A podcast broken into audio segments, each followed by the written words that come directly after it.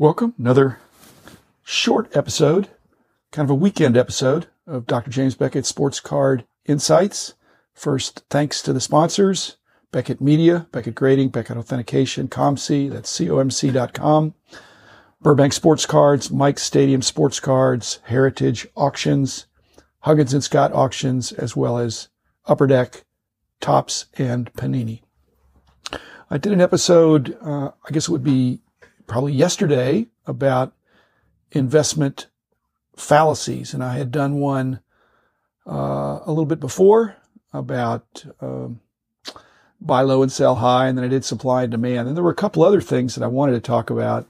And I'll do one today and one tomorrow, just short. They're not, I don't think they're detailed enough to make a, a whole big episode about, but a shorter episode, a mini-sode, a microcast to talk about something else that I think is sometimes misunderstood. So I think there's a fallacy in our industry sometimes that being full time is better than being part time and more profitable, more fun, and uh, more rewarding. And I think that frequently is not the case. I think there's some people have found that out. I personally, just in my own hobby journey of, of being a collector first and then being a dealer and being a, a store owner in the early days, back late 70s, early 80s, had interest in a store.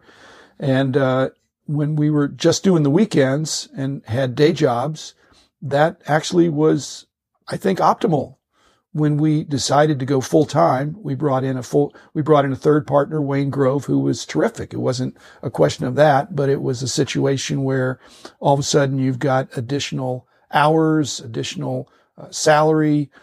And, uh, I mean, it worked out okay, but it was really probably more fun and more rewarding for uh, and, uh, and myself, the original partners, when it was just on the weekend. But it did get to be a burden of of one of us having to be there uh, each uh, each uh, Saturday, and I think we were open Sunday afternoon. But uh, rent wasn't very high. We were in a in a in a in a mall, and it it it worked out and it was fun. But again, the challenge of thinking, wow, if we can make this much money just on the weekends, think how much we could make if we were uh, seven days a week.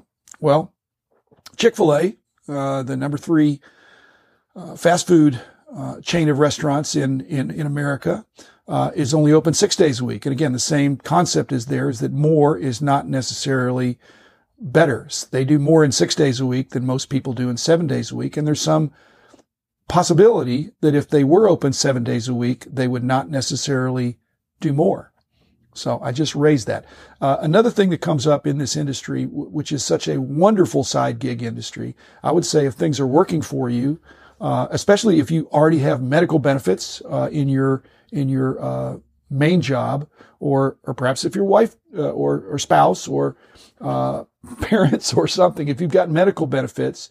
Uh, but if you go full time, you're you're going to have to figure out that there's some business recording that's that's more onerous, medical benefits, lots of issues that make going full time much more complicated than being part time.